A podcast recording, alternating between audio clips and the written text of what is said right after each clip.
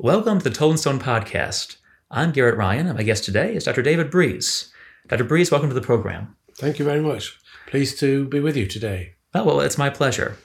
And uh, Dr. Breeze was kind enough to invite me to his home in Edinburgh, as you can see, to discuss the Roman frontiers, um, his specialty, and a topic on which he's written quite a few books. So I wanted to begin, um, in very broad terms, by asking how different was the Roman conception of a frontier from our modern idea of it? That's a very interesting question because it is very important to try to understand the Roman perspective on life. And uh, it, for me, when I'm asked this question, uh, one answer I like to give is we must think in terms of how white men, uh, and it white and they were men, mm-hmm. um, in the 19th century and late 18th century saw the world. It was theirs to take. So most countries in the world had a brush with white empire builders which has, of course, shaped our world today. So the, the Romans had a very similar attitude. Um, they saw themselves as the great state, for want of a better word, uh, and uh, the gift that they had been given by the gods was to rule the world. So um, this is important to understand this uh, it became very clear under Augustus, the first emperor, um, who in many ways defined the frontiers of the Roman Empire. Uh, but uh, the Romans also saw the frontiers as temporary because the rest of the world was theirs to take when they wanted to. Tacitus remarked um, many years, decades, perhaps go, let's say going on for a hundred, after the Romans had stopped expanding into Germany, Tacitus said, "Oh, the conquest of Germany is taking a long time." so it was still in his mind, the the mind of the imperial aristocracy, that they would eventually get round to conquering Germany, but there was no rush about it. um, so it, it, the, these two aspects, I think, are really important. Um, that uh, that the the Romans saw themselves as uh, in time uh, uh, ruling the whole of the world as they saw it, um, and also they didn't need to hurry it. Mm-hmm. Right. So our idea of a frontier is kind of this this essential thing, this line in the sand that's there. It's part of the order of things. Yes. It's more a legacy of imperialism than anything else um, a 19th century and 20th century idea that the yes. Romans would have found perhaps, uh, I don't know, a bit, a bit strange, if anything. Well, the other aspect of that is uh, you're quite right, uh, because uh, basically the Romans were never dealing with equal states, apart from uh, in the Far East mm. in, with um, Parthia, which was uh, then came under a new dynasty and became known as Persia. So against Parthia, Persia, um, the Romans were dealing with a state which was more or less equal mm-hmm. uh, uh, and uh, they uh, and very powerful. Uh, for the rest, they weren't. They were dealing with kingdoms which they could relatively easily, if they so wished, conquer and absorb into the empire. So it was a, there was no such thing, obviously, as the League of Nations uh, earlier in the 20th century or the United Nations today, uh, which had some sort of, and of course in the Middle Ages, the popes. Um, mm. So uh, no, no sort of supernatural, sorry, no sort of supranational mm-hmm. body, which you know the King of Bohemia could um, appeal to if the Romans mm-hmm. uh, right, came right. To, uh, knocking at his door. So um, it was an absolutely different world in that way uh, from modern nation states. Mm-hmm. So the frontiers, um, you know, however defined, developed gradually um, almost everywhere. And it seems that both um, their establishment, or at least the idea that they were fixed in a certain place, however temporarily, um, and their fortification well, often lasted generations and was often a sort of a gradual monumentalization, we might say, going mm. from uh, temporary wooden fortifications to things like Hadrian's Wall, in, well, at least in one case. And so, can we distinguish phases, I suppose, chronological phases, empire wide, in the evolution of these defenses? Yes, we can. Um, if, we we come back to the point that um, under Augustus, he uh, pretty well sorted out the boundaries of the empire, which stayed the boundaries, um, with some changes, admittedly, but pretty well stayed the boundaries uh, for the next uh, 300 years more, up to, up to 400 years more. Uh, but uh, because at first, Augustus uh, was creating a, a, homogeneous empire. So he finished off the conquest of Spain, which had taken a long time. He he uh, he brought the tribes of the Alps under control. He moved the frontier up to the Danube and so on. So after his death, there was a, a, a was a period when uh, everybody was just really content to sit back and accept things as they were because it had taken a lot of effort to get that far. Uh, but the longer that lasted, it would appear the more that problems developed. So Augustus had left the empire with big army groups in what is now um, Netherlands, Belgium, Germany, uh, ready to move forward and conquer the rest of Germany. Uh, but these required feeding. Mm-hmm. And it became easier, it would appear, to spread troops out along a line so you had more local supplies.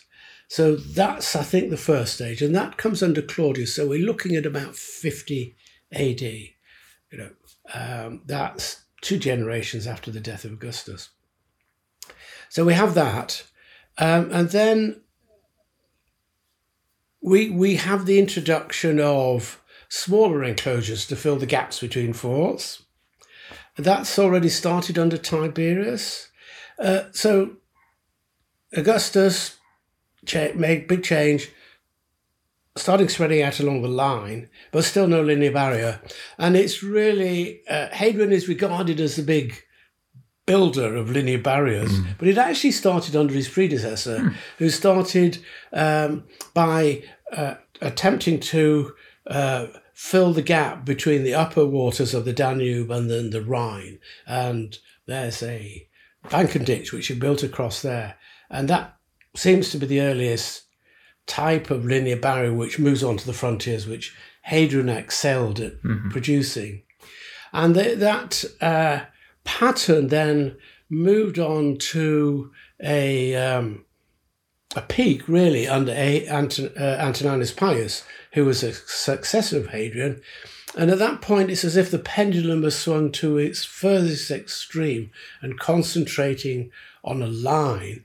When the army, just sticking with Britain, moves back to Hadrian's Wall, doesn't actually adopt the pattern on the Antonine Wall, but moves a little back in, in time, as it were, hmm. in concept, mm-hmm. uh, by uh, uh, putting more units in um, the same number of forts as before. So Housesteads, for example, seem to have as many as three units hmm. based there.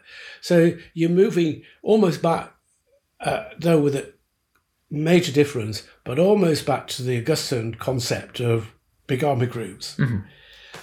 Uh, and then uh, it, it, it, it stays pretty well like that throughout the empire until you get major changes um, in the third century. So from 235 to 284, a lot of invasions, a lot of civil war.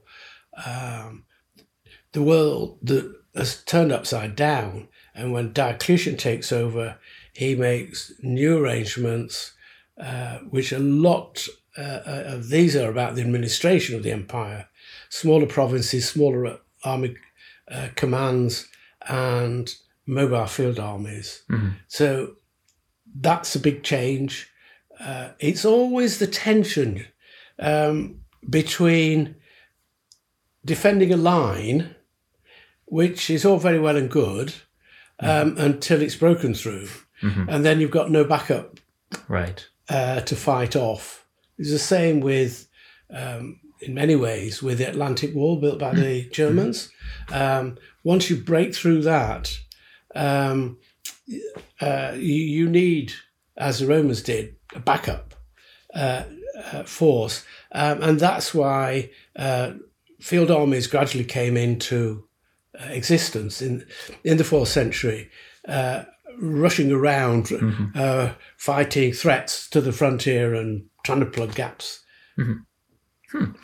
So the, the evolution is from a concentration of you know, army groups on front and frontiers to increasingly dispersed uh, deployments along the linear frontier, and then eventually, right, having a, a reserve force of sorts, a field army behind those Yes. linear boundaries. Yes. Um, which sounds very logical, you know, from a 300 year perspective. I'm sure it was very rather frenzied, Yes. you know, time of. Yeah. Eh, So thinking about the actual um, defenses themselves, you know, the palisades and forts, um, Yes. how standardized were the defenses, these forts, these fortlets, these walls appearing all over the empire? Yes. It, it, that's an interesting take again on the Roman world. Uh, the generalities are very similar. Um, and by that, I mean uh, we're going to build a linear barrier. Um, that, that's a concept which comes into being, starts just before Hadrian. Um, Hadrian builds Hadrian's Wall in Britain. He creates a linear barrier in Germany. Um, the, there's something happening in North Africa which we know rather less about, um, and there are one or two other linear barriers, such as in modern Romania. Uh, so yeah, but everyone is different. of course. Um, and the question is, and it's still a really interesting and important question, is who actually is making this decision? I mean, deci- I mean, I, I find decision level in the Roman Empire quite fascinating. You know, um, I mean, it's obviously Hadrian saying, right, okay, we're going to have a frontier a barrier, um, but what's his influence in it? I mean, why is Hadrian's Wall so different from others? Um, uh, and how much power over the decisions of location come down to the governor or the general on the spot. Mhm. Uh, and I, I, um, I think this is really very, very interesting. Uh, you can follow it on Hadrian's Wall quite nicely because um, when they came to divide up the work on the wall, it was divided between three legions, and each legion clearly was told, right, at every mile you're going to have a little fort, and in between you're going to have a turret, 2 turrets. Uh, but when it came to building them, they built each each legion built in a different style. So you can see the decision making Right, right. process there very clearly. But um, the, the empire emperor still had the like to have great control over what's happening. Uh, under Claudius, uh, a very distinguished general, Corbulo, was operating north of the Rhine um, and was told to pull back by Claudius. So the the individual governors realized uh, there was a limit to their power, and you see this very clearly at a most extreme level with Pliny the Younger, uh, the the the nephew of the Pliny the Elder who was killed at Vesuvius. Pliny the Younger is governor of a province in what is now Turkey.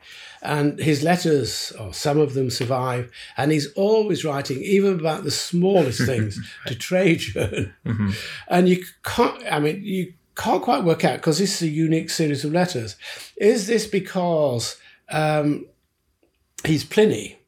Um, and and a sycophant, uh, um, and it could be because eventually Trajan more or less says, "Oh, get on with it yourself, take your own decisions," um, or, or are we seeing um, normal life in the Roman Empire? And when we have so little evidence, it's difficult to judge. Right. But it, the Pliny's letters do indicate a continuing high level of control by the emperor, and we've just got to guess at um, how how this plays out on the ground. Yeah, I remember reading some of the letters um, from my own research in a different light. You, you do you can see Trajan almost, you know, like going like this, you know, kind of a face plant or Yes. you know, singing a secretary on. It's like, oh, it's Yes. Pliny again. You know, there's another escaped slave in Nicomedia. Um, Yes, and actually, that was one of my questions about how, how important initiative was. Right? It's just hard to distinguish, you know, who was making these big decisions. yes. Um, oh, go ahead. Sorry. N- what, what, one of, uh, another example, if I may, in in um, in North Britain, um, uh, the, the the history of Roman Britain is quite interesting insofar as uh, Caesar came, obviously 55, 54, goes quiet. Um, the the Roman rulers probably had the idea, well, you know, uh, they've uh, uh, succumbed to us. We'll just leave it at that. We, we rule we rule Britain because the kings in the south had accepted that. Um, and then Claudius comes along. Claudius wants to triumph. I mean, the only reason for invading Britain is Claudius needed a triumph because he he'd come to the throne in really inauspicious circumstances, pulled from behind a curtain, made emperor, um, and had no military experience. So the Roman Empire is basically military dictatorship.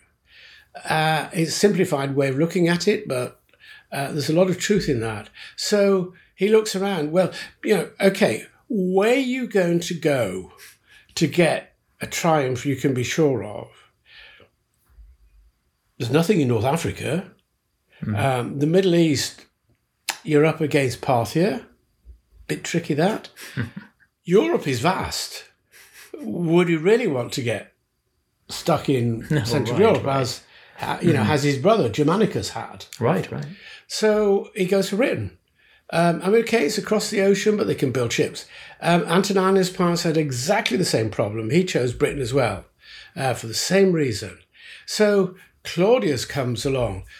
Once, uh, once he's got what he wanted, his triumph, his triumphal arch in Rome, his new coinage, loses interest.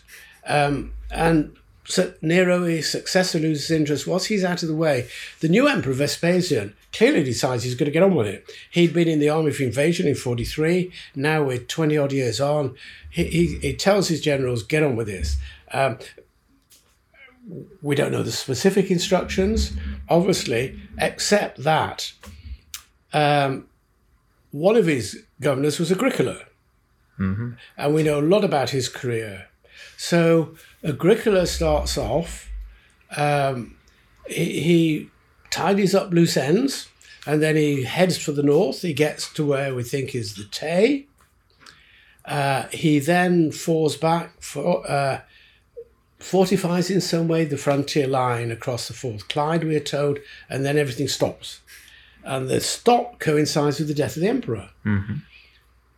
He faffs around for two years, and then the new emperor dies, and his successor went forward in Germany with new conquests, and uh, that coincides with Agricola getting on and marching up again into Scotland.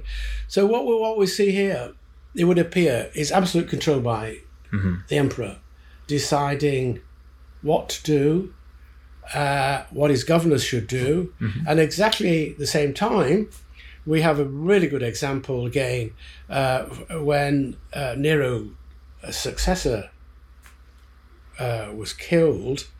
Uh, Vespasian, who was leading the Roman army against the Jewish revolt, stopped what he was doing. This was an re- internal rebellion. It wasn't an army of invasion outside. It's an internal reve- uh, rebellion. He stops what he's doing and sends to the new emperor and says, "What do you want me to do next?"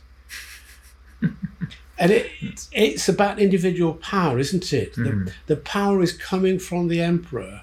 Once the emperor's dead or killed or gone, um, in some way, the new the gov- the governor has to get new instructions Right. from the new emperor. I might, might cool his heels for a while, consolidate. That's fascinating. Think about how you know we have this on one side the notion, as you said, that you know expansion is what the Romans do, you know, to conquer the world, you know, and rule it, you know, Virgilian style. Yeah, But at the same time, there's this very um, practical outlook for the emperors that okay, Britain is a nice, manageable conquest. All right, Yes. take up a bite-sized chunk, a triumph-sized chunk, yeah, um, and that's all we need. Um, and so, in, in, a way, that the empire we have is the accident of the individual ambitions of the various emperors. Yes. You know, taking a bit, stopping, taking a bit, stopping. Yes. And perhaps underlying that some sort of environmental limits and practical yes. considerations that yes. like, we probably shouldn't go too much further this way or that way. Yeah. Um, but it is fascinating about it. There's something natural about the frontiers. They sort of happen for all these political decisions, mm. um, which are taken for all these different actors for various, mm. you know, individual reasons. Um, you mentioned earlier how the evolution of the frontiers is towards um, field armies and you know kind of the, the limitanei, you know, the, the border the men on the border. And there, there was a vogue for a while about this idea of defense in depth, you know, a loot yes. and all of that. Yes. Um, does this view, in your opinion, have any historical basis, in terms of grand strategy of uh, defense in depth? Yes. Uh, I, I think it is just difficult to justify. Uh, the uh, the the Roman Empire, when it came to frontiers, did respond to the local conditions. Uh, so, at, at, one end way of looking at it is um, in Central Europe, in the very early days of frontiers, you did not get forts where there was no people or whether the landscape was so difficult to mm-hmm. cross.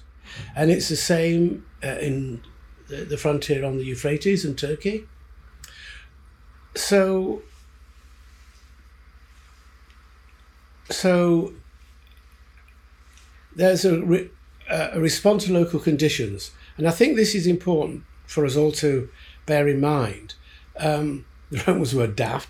And, you know, there, there's no point putting a fort down. Uh, perhaps when there were no people living there. Though, having said that, sometimes you needed a fort where there were no people living there if it was on a potential invasion route. Mm. So one's got to be careful with rules, as, as sure. it were. Uh, but uh, across most of Europe um, um, and indeed North Africa, the frontier line was a line, a single line. There was, for most of the period of the empire, there was no backup. Britain was different. Mm-hmm. Uh, the province of Dacia in modern Transylvania, in Romania, was different again. In Britain, um, there were problems in the second century with invasions or threats, and so a largish army was needed. Um, and Britain was very narrow, so you couldn't fit the whole army on the frontier line, so it backed up behind. Hmm. Um, I don't think the natives were restless. I mean, there's absolutely no evidence for uh, warfare in northern England mm-hmm. um, after the the conquest. Uh, and there's no no evidence in the form of tight network of military installations to suggest that. So that what what one might interpret as defence in depth is merely a re- reflection of the geography. Ah. In Dacia, uh, again, the in this case, uh, the forts tend to be back from the frontier line because the frontier line was uh, the the mountains which surround Dacia, especially the Carpathians. I mean, the whole uh, the mountains might have different names today, Musheni Mountains and so on, but eventually, essentially, they're all the Carpathians and they surrounded Dacia. So the troops are not perched on top of the hill, they're down in the valleys behind. Mm-hmm. And then they could move forward wherever they needed if there was an invasion coming. Mm-hmm. So that, again, might be regarded as defensive depth, but for me, it's responding to the geography of the area. Right. So, you know, trying to draw these essential rules from individual cases is kind of a misleading strategy for this. I, I, I think so. I mean, it, yes, in later periods, you do get defended barracks inside, Mhm. um, but thi- this is um, um, uh, to perhaps ignore wider aspects of human nature. So, if I can give you an example, which I'd really very much like, um, uh, towards the end of the Second World War, my father's ship uh, tied up um, at a Greek island in the evening, and they offloaded uh, the jeep, put it on the dock. Next morning, it had gone, and they searched the island and they never found anything, any part of it. It presumably been dismantled, hidden away. Mhm. We tend to forget pilfering. You know, hmm if you're an army and you've got lots of food, um, you might want to have that very well protected. Hmm. Um, so, um, a, a lot of food would not be grown on the frontier. It would be grown, um, you know, like in, in, in southern England, and transported, as we know happened, uh, to the Rhineland garrisons. So, en route, you might want to have defended Ah, right. granaries. Mhm. And that's another um, issue, I think, in, in looking at uh, was a really defence in depth. Um, and again, it, it, from what we hear, we, we've got some sites, uh, but I, I, th- there's nothing in the way, really, of a coherent pattern of having, as we've already touched on, uh, an army group like Augustus had, or the mobile armies that came along later, based in a particular uh, place uh, where it could move out in different directions uh, in, in, in the face of an invasion. Hmm. Oh, that's fascinating. Um, yeah, I think that for many of us are familiar with, you know, one little chunk of the frontiers. We tend to kind of extrapolate from that how all frontiers might work, and that- that's to our peril. Um, so moving on though to one particular, particular frontier that uh, you know very well, um, to Hadrian's Wall. Yes, Um, so for listeners who might not be familiar, could you briefly summarize the wall? the wall. Hadrian's Wall is a complicated frontier. Uh, it uh, consisted, as initially conceived and started, as a linear barrier which ran from the River Tyne at Wallsend, just downstream from uh, Newcastle upon Tyne, to Bowness on Solway, which is downstream on the west side of the country at Carlisle. It was not built of one material alone. The western uh, part of it was built of turf. The eastern uh, m- miles, um, 50 miles out of 80 Roman miles, was built of stone and enormously wide. Uh, the foundations are 10 feet wide. No other front is like that. And that's something we can come back to. Um, along this line, um, there was a defended gate at every mile called a mile castle, and in between two towers. And before this uh, linear barrier was a big ditch. So um, that was what was planned. Um, and uh, it's interesting just to look at this scheme because um, it was open. It, it, it was open in a way. There were gates.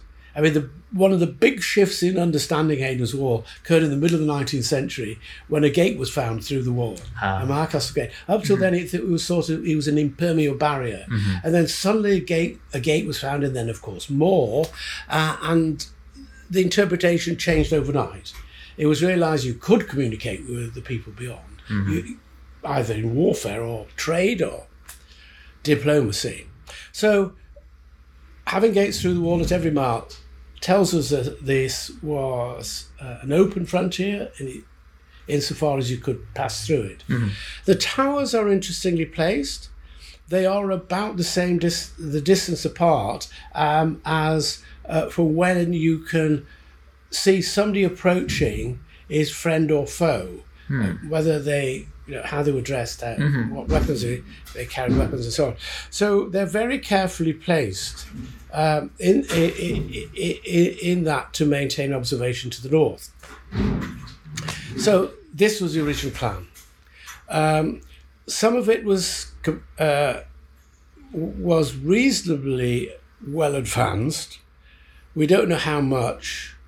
Uh, when there was an absolutely major change, uh, this resulted in, first of all, the addition of new forts to the wall. In the original scheme, there were forts behind the wall, and we presume, we can only presume, that the soldiers in these new forts behind the wall provided the soldiers to man the wall. Then uh, the new idea was to put forts not just on the wall line, but actually astride the wall. This doesn't occur anywhere else. And it, it, it sort of shouts at us um, actually, we are going to interfere in the north.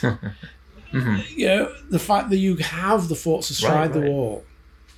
Um, and when we count up the number of forts, or rather the number of regiments that had to move to man these forts, it's something like uh, 20, 21 units out of the whole uh, lower grade troops, which is 50 to 55 strong mm-hmm. in the province.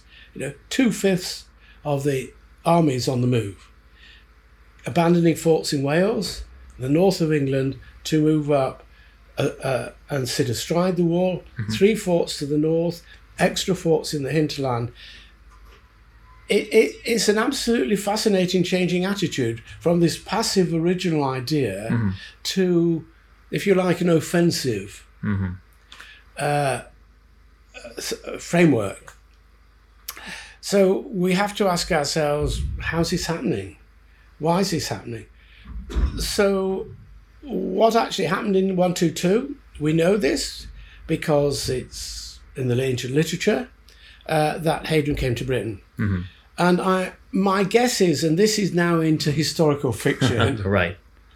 That what had happened is that Hadrian clearly, from the evidence we've got, as soon as he becomes emperor, decides he's not going for wars of conquest like his predecessor Trajan. Trajan dealt with two old sores.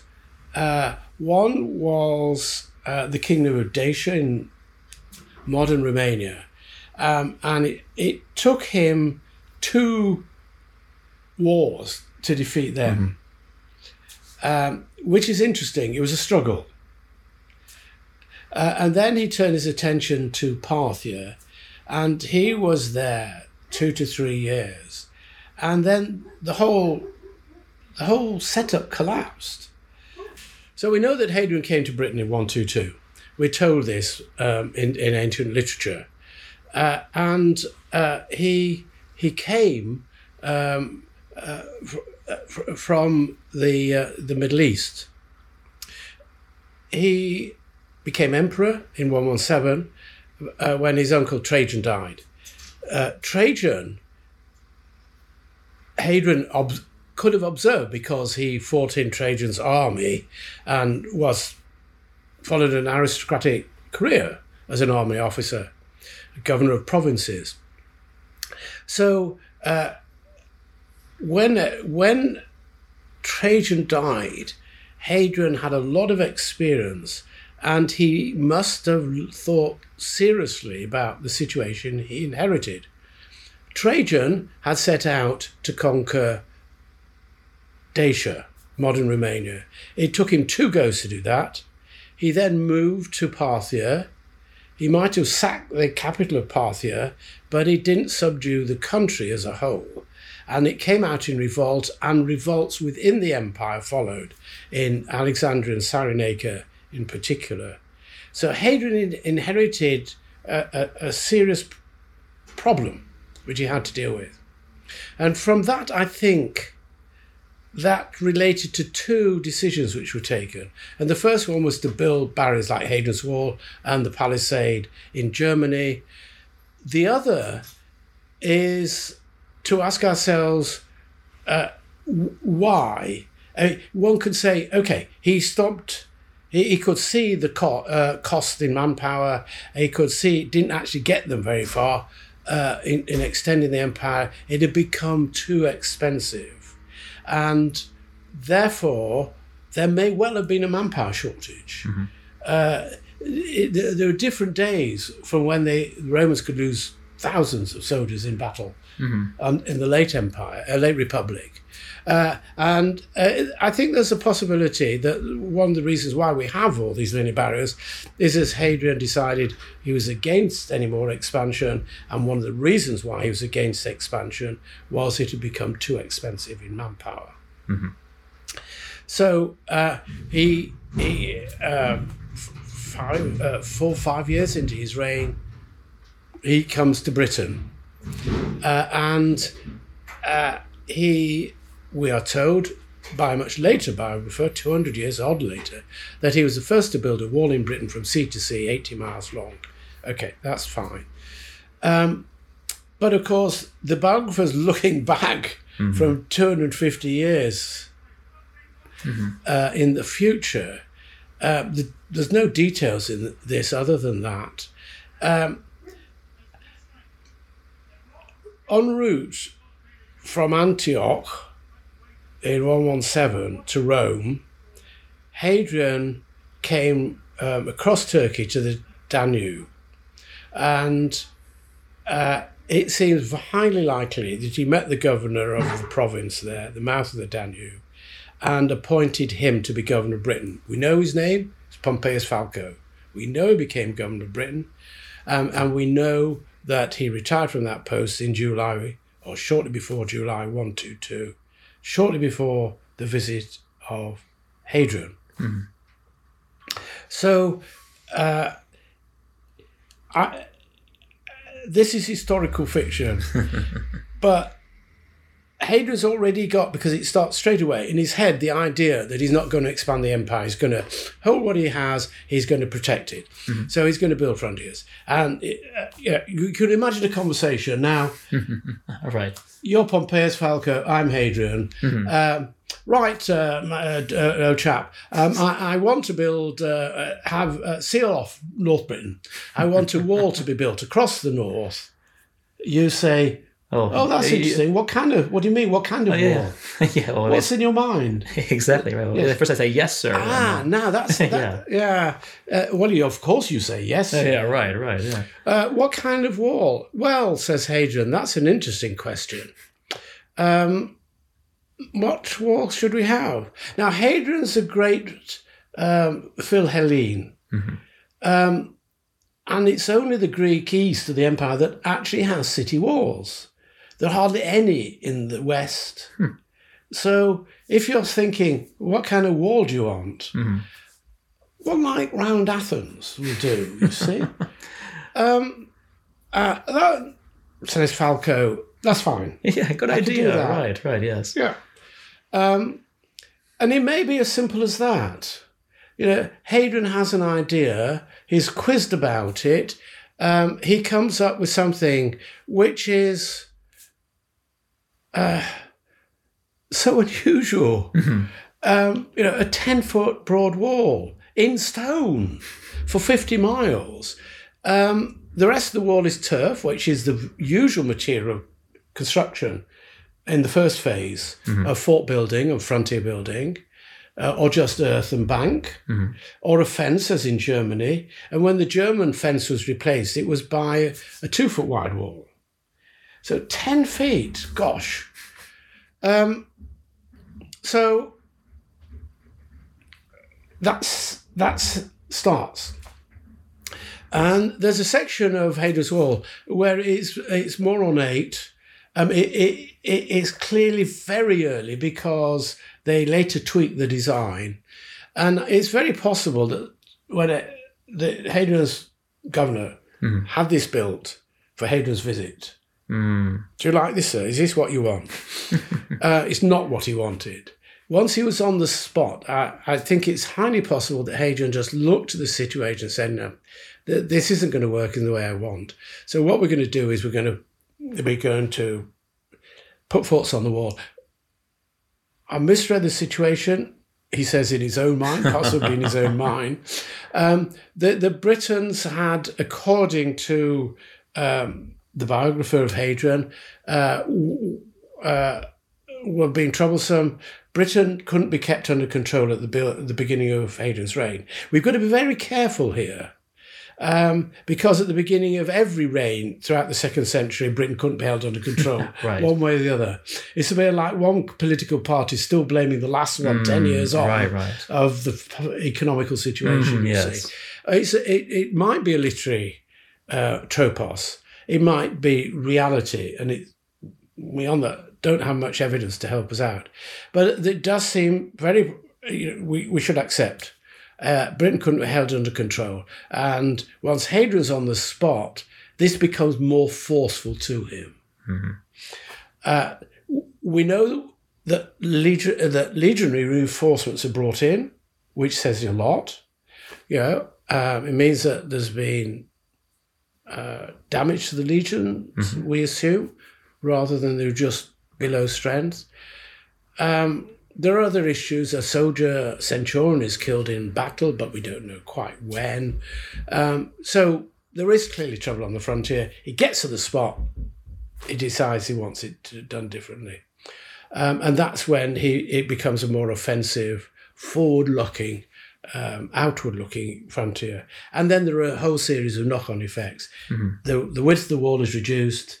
Um, was there going to be a wall walk along the top originally? Were soldiers going to fight from the top? Well, a hundred years ago, R.G. Collingwood argued absolutely not. So the Roman army was an offensive army. It wasn't equipped to fight defensively. Not, not everybody had um, bows and arrows. Uh, soldiers only had two spears. You're sitting on top of the wall. You throw your two spears. Yeah, what do you do then? Okay.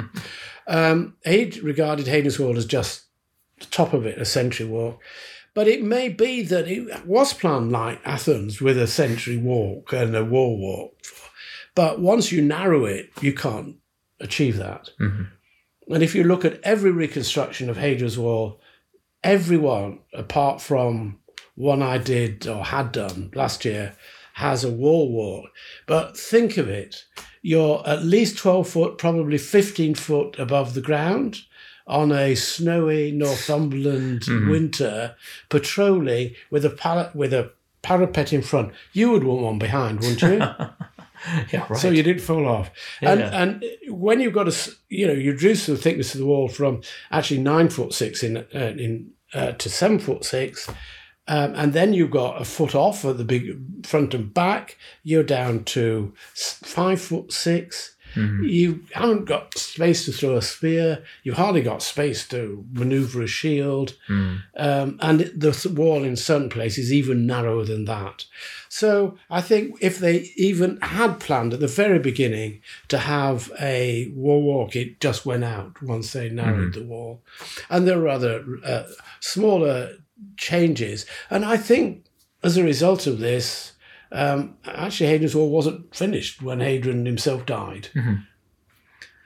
Oh, that's fascinating. That uh, both the, the amount of uh, dispute there still is over the details of the wall, of the walk, and how apparently profound the personal influence of Hadrian was on this border. That you know that he says, you know, building a wall looks like this, and the governor says, you know, salutes and says, all right, you know, let's Yes. do that, and then right can be changed profoundly when he shows up in 122 Yes, and says, no, we move the forts, forts forward a bit, and you know, they adjust accordingly. yes, But as you said, by the time Hadrian dies um, in, in 138, um, the wall is not apparently done. Mm. It is in fact abandoned um, almost immediately in favor of another wall, what we call the Antonine Wall, which is not, not, not that far from here in Edinburgh. Yeah. And so you mentioned before how this is apparently Antoninus Pius wanting a nice manageable triumph, you know, advancing Yes. the frontiers a bit. yeah. Um, but the new wall, the Antonine Wall, is quite different from Hadrian's Wall in a lot of respects. Yes. Uh, could you tell us about this? Yes, it, it, it- it's interesting in many ways. The Antonine Wall goes back to the normal method of building. So it's built of turf. Um, it's built, and the turf is built on a stone base. Now, recent work by colleagues in Edinburgh University um, have demonstrated that the Antonine Wall was very carefully constructed.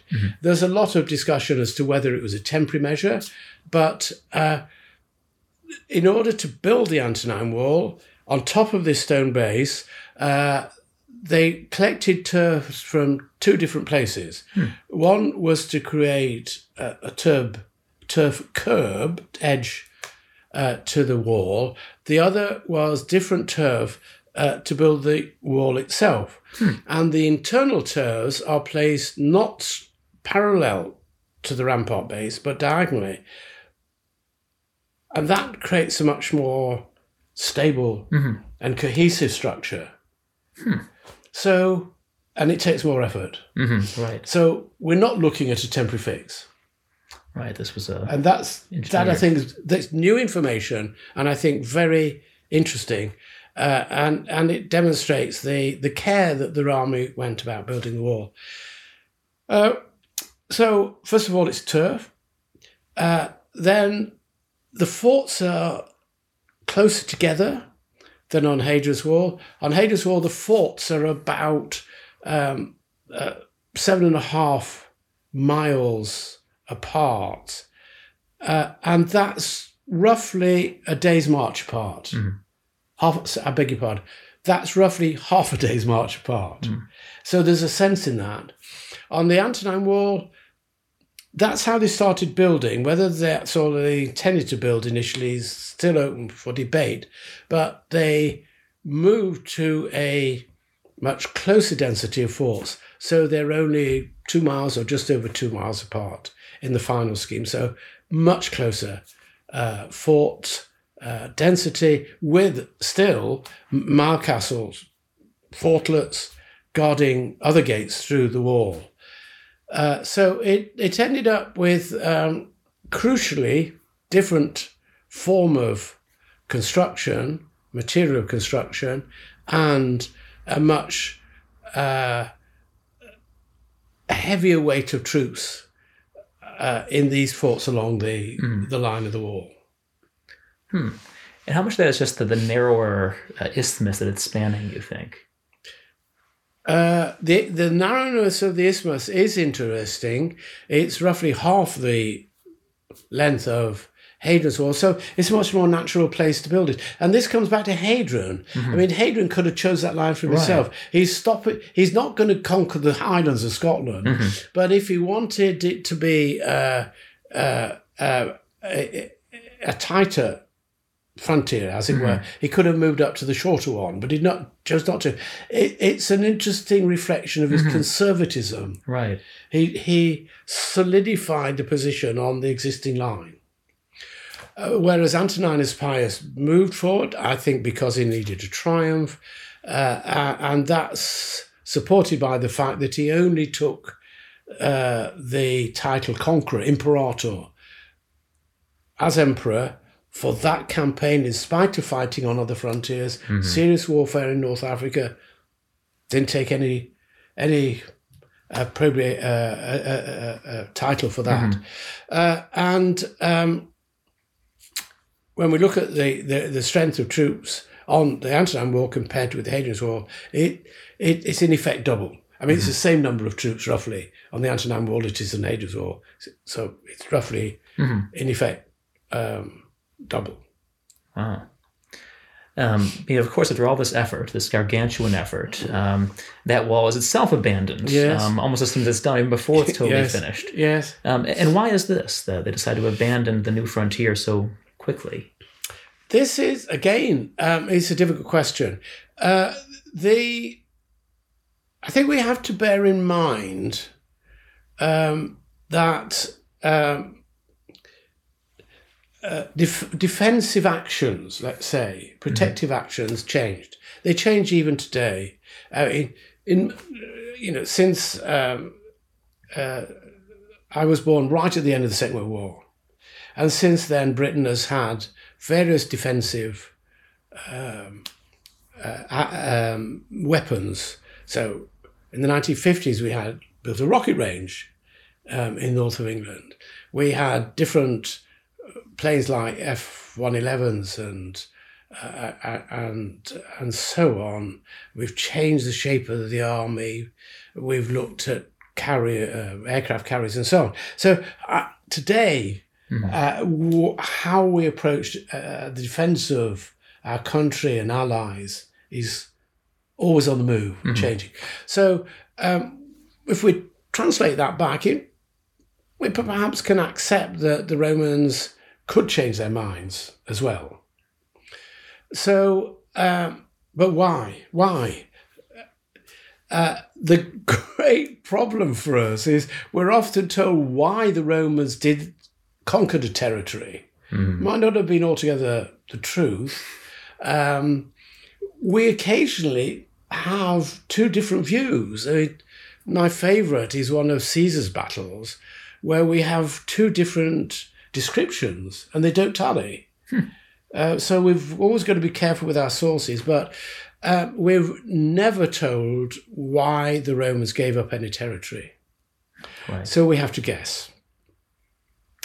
And uh, there are different views. The late Tony Birley uh, suggested that one reason might have been that the um under the emperor, the most senior officer, the Praetorian prefect, uh, I can't remember that he gave up office or died um, late on in the reign of Antoninus Pius. Um, so uh, and uh, they, as a result, uh, new brooms Mm. acted as new brooms right. and decided, well, we don't need the Antonine Wall any longer. Uh, it served its purpose. Um, but w- at the time the Antonine Wall is abandoned, uh, there are serious actions elsewhere in the empire. Um, there's problems in Germany. We don't quite understand them, but we have recruit. Uh, we have soldiers from three legions in Britain serving in Germany at this time. So the army is denuded a little bit in the way of its legions, which are the real backbone. Uh, we also now know, which is again new evidence, that there were at least two auxiliary units, uh, you know, second grade troops serving in the wars in North Africa in the 150s. And this war seems to drag on. And it pulled in troops from across the northern frontier in Europe. And we now know in Britain, including one unit from the Antonine Wall. Really? Mhm. So the Roman army in Britain is weakened um, by wars elsewhere. And it may simply be that at that point it was decided um, okay, we're overstretched. We're going to give up the Antonine Wall and move back to Hadrian's Wall. And I can't really do better than that. Well, that's in itself very interesting. You know, both showing the limits of our own knowledge and how a war a thousand miles away could draw people down from the, this wall into these other other frontiers. Yes, You know, the, the perils of a world empire, I suppose. yes, yes. So to ask um, the big question, um, so whether it's Antonine, the Antonine Wall or Hadrian's Wall, um, what is the ultimate purpose of these walls? Is it, you know, said that there's there's gates, which is so interesting. Yes. Well,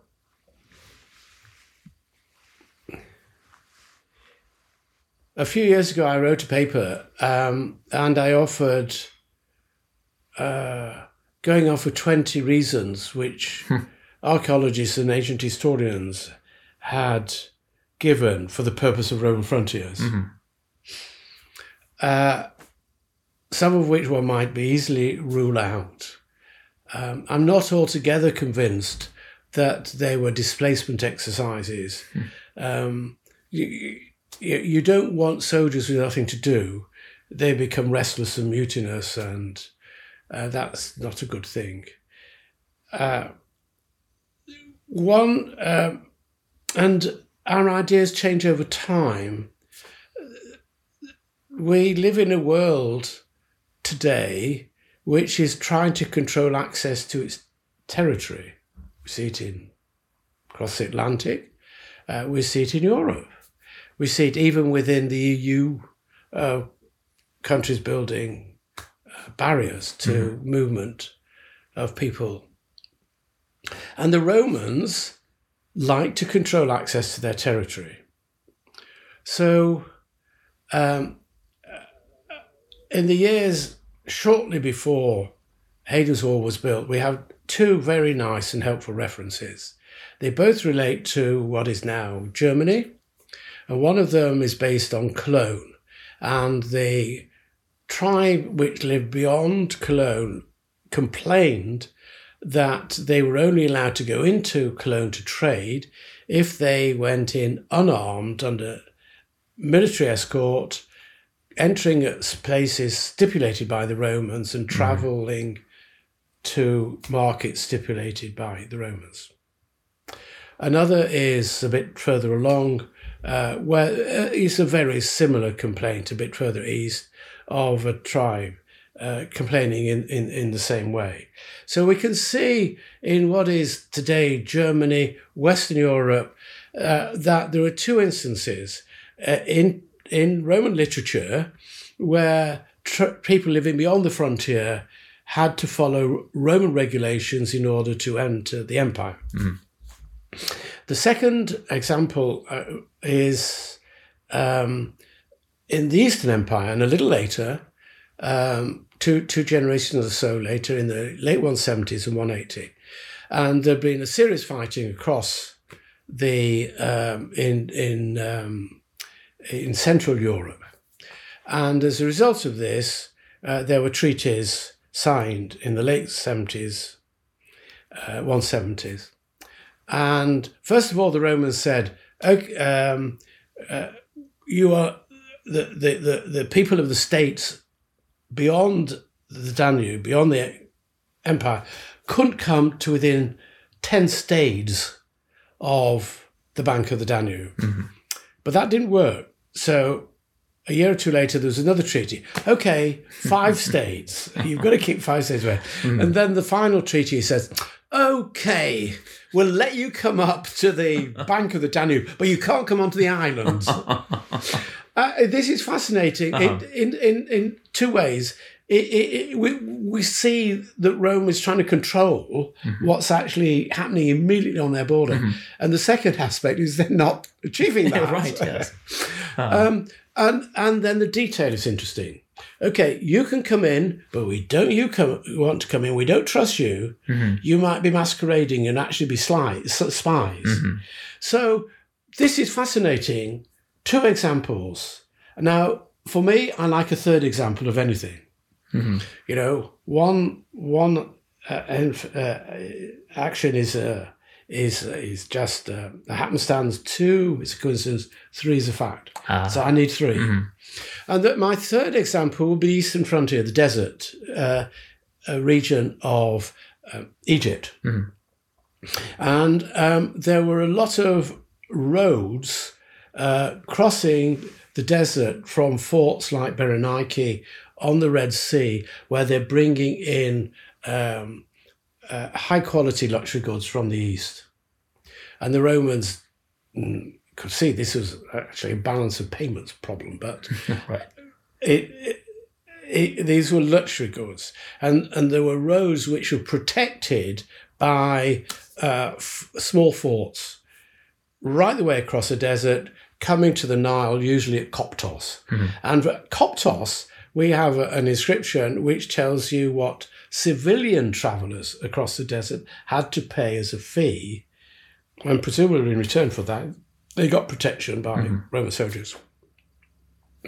What we also have written on pieces of pottery are uh, passports, permits to pass, which might say, I'm making this up.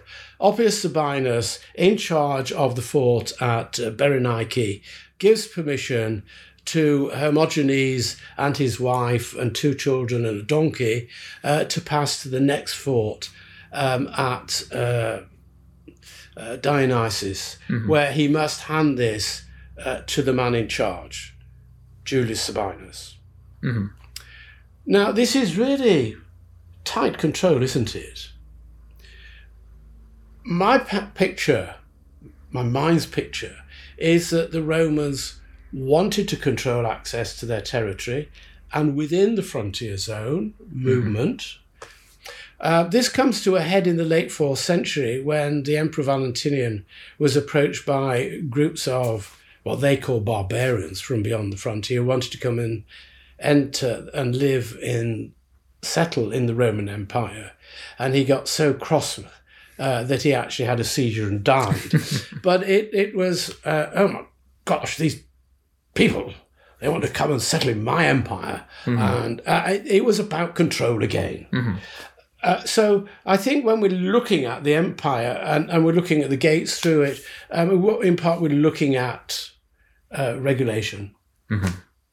Having said that, um, there's a lot of new thought um, coming into play, uh, which is looking at the structure of frontiers um, and uh, using evidence again from a variety of parts of the empire, including North Africa, from modern Libya, uh, where there's um, uh, one of these inscriptions talking about the tall towers of the f- fort wall that uh, forts and surviving at Regensburg, for example, in Germany, are built to impress, intimidate the people outside the empire.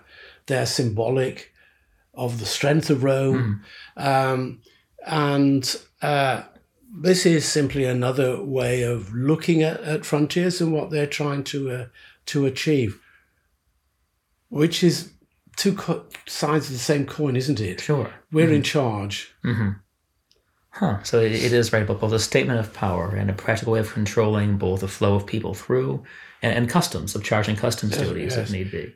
Maybe. Yes. Yeah, and at least in some places. Yeah. And so Hadrian's Wall um, is sort of a fusion of these things. It has these gates which control motion Yes. or movement through. Um, it is impressive. It had, you know, Yes. this, this you know monumental. And I read somewhere that they they think it may have been stuccoed and painted. I don't know if that's that's true or not. Uh, It, it, we, we're not quite sure. Um, there is there are um, is evidence in the in the form of documents from the Eastern Empire of painting or, or uh, mortaring the outside of Right, fort right. walls. Um, and you're right about the gates. See, the gates of the milecastles on Hadrian's Wall are a little grander than those of the forts. So the, the these are the original gates were shown to be uh, grander, um, and that's coming back to a symbol of power again. right, right. These are the gates that people would have had to go through to come into the empire. Well, it is fascinating, and this whole story is fascinating. So, uh, well, Dr. Breeze, thank you so much for your time. Uh, This has been a wonderful discussion. And uh, to everyone listening, uh, Dr. Breeze is the author of one of the standard guides, Hadrian's Wall, um, and other books on the Roman frontiers. Check them out wherever books are sold, and of course, uh, online. Um, well, anyway, well, thank you again. Um, it's been Thank a you. real pleasure. Thank you for your stimulating questions. I do what I can. And to everyone listening, uh, thanks so much for tuning in.